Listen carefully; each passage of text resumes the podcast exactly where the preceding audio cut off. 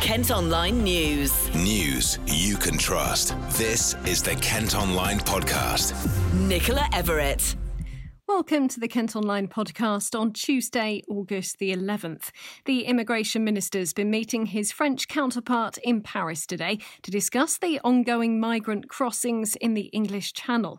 It's after 677 people were caught on their way to Kent in small boats between Thursday and Sunday. Yesterday, Boris Johnson described the journey as stupid and dangerous.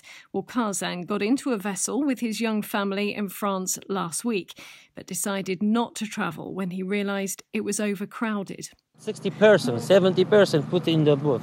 It's not good. 70 persons for 7 meter, it's not good. That's why we come back. More small boats have arrived in Dover today, and we already know the Home Office has asked the Royal Navy to help. But former Home Office Director General of Immigration Enforcement, David Wood, thinks that could make things worse they would be seen as a glorified rescue ship by the migrants, and they would welcome the Royal Navy there because the Royal Navy effectively will pick more of them up and take them to the UK. I don't think it have the authority to take them back to France. So it needs the agreement of France, and it needs the organised crime to be tackled. I mean, reporters are regularly now filming migrants getting into boats on the shores of France. Well, why can't the police and law enforcement in France also see that and detain and uh, and investigate the organised criminals behind this because they are the ones who are earning a lot of money out of the misery and potential death of these uh, poor migrants who are uh, taking this hazardous journey. Elsewhere today, a man in his 70s has died following a hit and run in Medway. He was knocked down on New Road in Chatham late last night. Police investigating what happened have seized a car from Cambria Avenue in Borstal near Rochester. Meantime, a man in his 50s who died after being hit by a lorry on the A20 near Farningham has been described as the happiest, kindest man. Flowers and tributes have been left at the scene of the collision, which happened earlier this month. The driver of the lorry, a man in his 40s, was arrested on suspicion of causing death by dangerous driving. He's since been released under investigation. The organiser of a large beach party in Kent, which left litter strewn along the coast, has made a donation to the volunteers who picked it all up. Four police officers were also injured when trouble broke out following the gathering on Greatstone Beach in New Romney on Sunday. Boss Flavour in Croydon has given £750 to a litter picking group. Investigators still want to hear from witnesses after bottles were thrown at officers making an arrest. Now, figures given to Kent Online show cases of sexual offences against children have gone up by more than 140% in Kent in the past five years. Police recorded more than 3,200 offences last year. That's an average of 62 a week, and an increase from around 1,300 in 2014. Helen Westerman is the head of local campaigns for the NSPCC it may be that there is a greater awareness of and belief in if I'm coming forward to talk about what's happened to me, that I will be believed and something will happen. So that's a positive. It may be that forces are getting better in terms of recording what's happening. But it also may be that there is an increase in the numbers of perpetrators going online to, to groom children. And we've heard from children doing during lockdown that they're using tech more, they're using it to do their homework, but they're also using it to, to meet their friends, go online, game, etc. And that provides an ideal opportunity for people with unhealthy interest in children to, to use that that platform to, to, to start conversations with children and ultimately go on to groom and abuse them. We've heard from children during lockdown who felt um, very isolated and very lonely, and someone takes an interest in that, that child or young person that's perhaps had a bad day or really worried about what's going on for their family, that can quickly degenerate into a conversation where the child feels bullied, blackmailed, or cajoled into to, to seeing or sharing images that are, that are not appropriate. People living in parts of Canterbury say they fear they won't be able to return to their homes for months following flooding caused by a burst water main. At Kent Online, you can see pictures showing the water that's running down Whitstable Road and damaged several properties. Firefighters were also called to St Thomas Hill and cleared water from a flat. Work on the £170 million improvement of road and rail connections in Medway could get underway this summer. The council are looking at building a new railway station on the Hoo Peninsula with a link to London, along with 12,000 new homes. It's after the authority secured funding from the government. The RSPCA has dealt with more than 3,400 cases of animals needing help in Kent during lockdown. The charity's officers have been responding to an average of 25 incidents a day since March the 23rd. One of the rescues included a fox cub getting his head stuck inside a watering can in Sevenoaks. Now, a small two screen cinema in Folkestone is feeling the effects of Disney's decision to release its new Mulan film online. The silver screen based at the town hall says it's not worth reopening at the moment if there are no new movies to show. Chris Lightwing is the manager there. He's been chatting to Ollie. We were aiming to reopen on the 28th of August um, because from that point onwards we had a semi-regular release of new films and we were going to supplement that with some older films, showing some older films as well. Uh, unfortunately, with the news um, in the last week that Disney have decided to instead of releasing Mulan in cinemas, they've decided to release it online on a streaming platform. We feel that it's just not going to be viable for us to open just showing older films, unfortunately.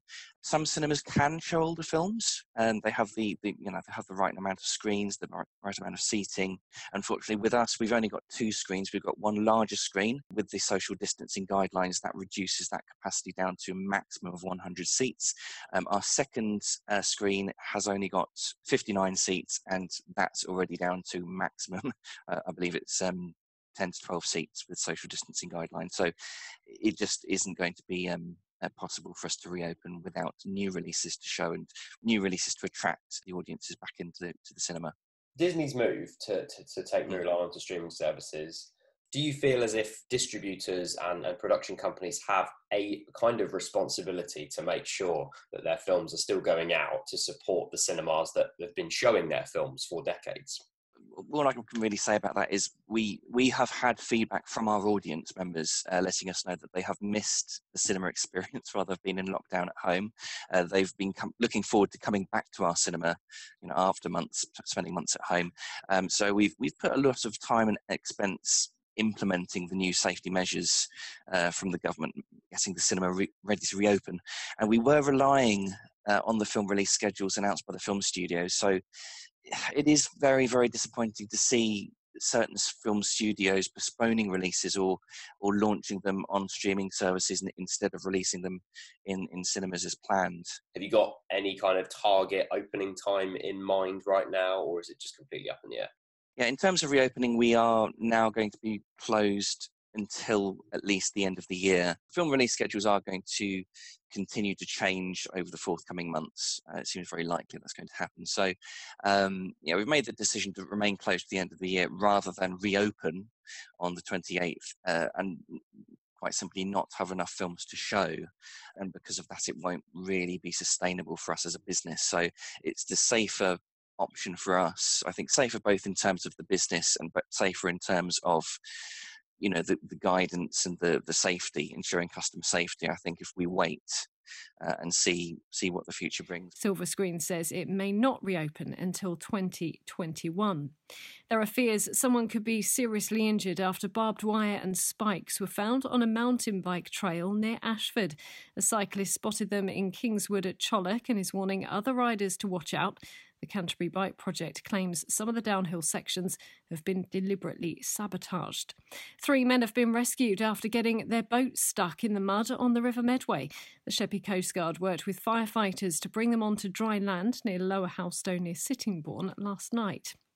A food bank in one of the most affluent areas of Kent has seen a huge increase in demand during the pandemic, but they're now spending thousands on supplies. Nourish Community Food Bank, which serves Tunbridge Wells and the Weald, used to give out roughly 90 parcels a week. That's now gone up to almost 200. Operations manager Dawn Stamford says coronavirus has made people realise that a crisis can happen to anybody. If you earn 100,000 pounds a year and if you earn 15,000 pounds a year if you suddenly have to reduce your income by 20% or you have no job or no income or the family makeup changes within days there is very very little that you can do to prepare for that. And there is you know there is not that much support out there um, 10 years ago, people lived with extended families very close. You were all able to support. People leaned on their parents, their grandparents. You know, now those same grandparents are also living it quite tough. And also, they may be providing childcare that's now not there. You know, it's a real knock on effect. And I think it's opened a lot of eyes, really, um, to the fact that it, it just literally is anybody, you and I, you know, three paychecks away probably from being in, in a real crisis. I mean, you can't just cut your bills the same time, can you? You you can't just suddenly reduce your outgoings. If you've been just about earning enough to cover your outgoings and be a little bit comfortable, that very quickly changes if you've had a reduction of quite a big chunk, 20%. You know, it's a lot more than than people anticipate and it yeah, I think it's had a real a real impact on so many more people than they thought it would.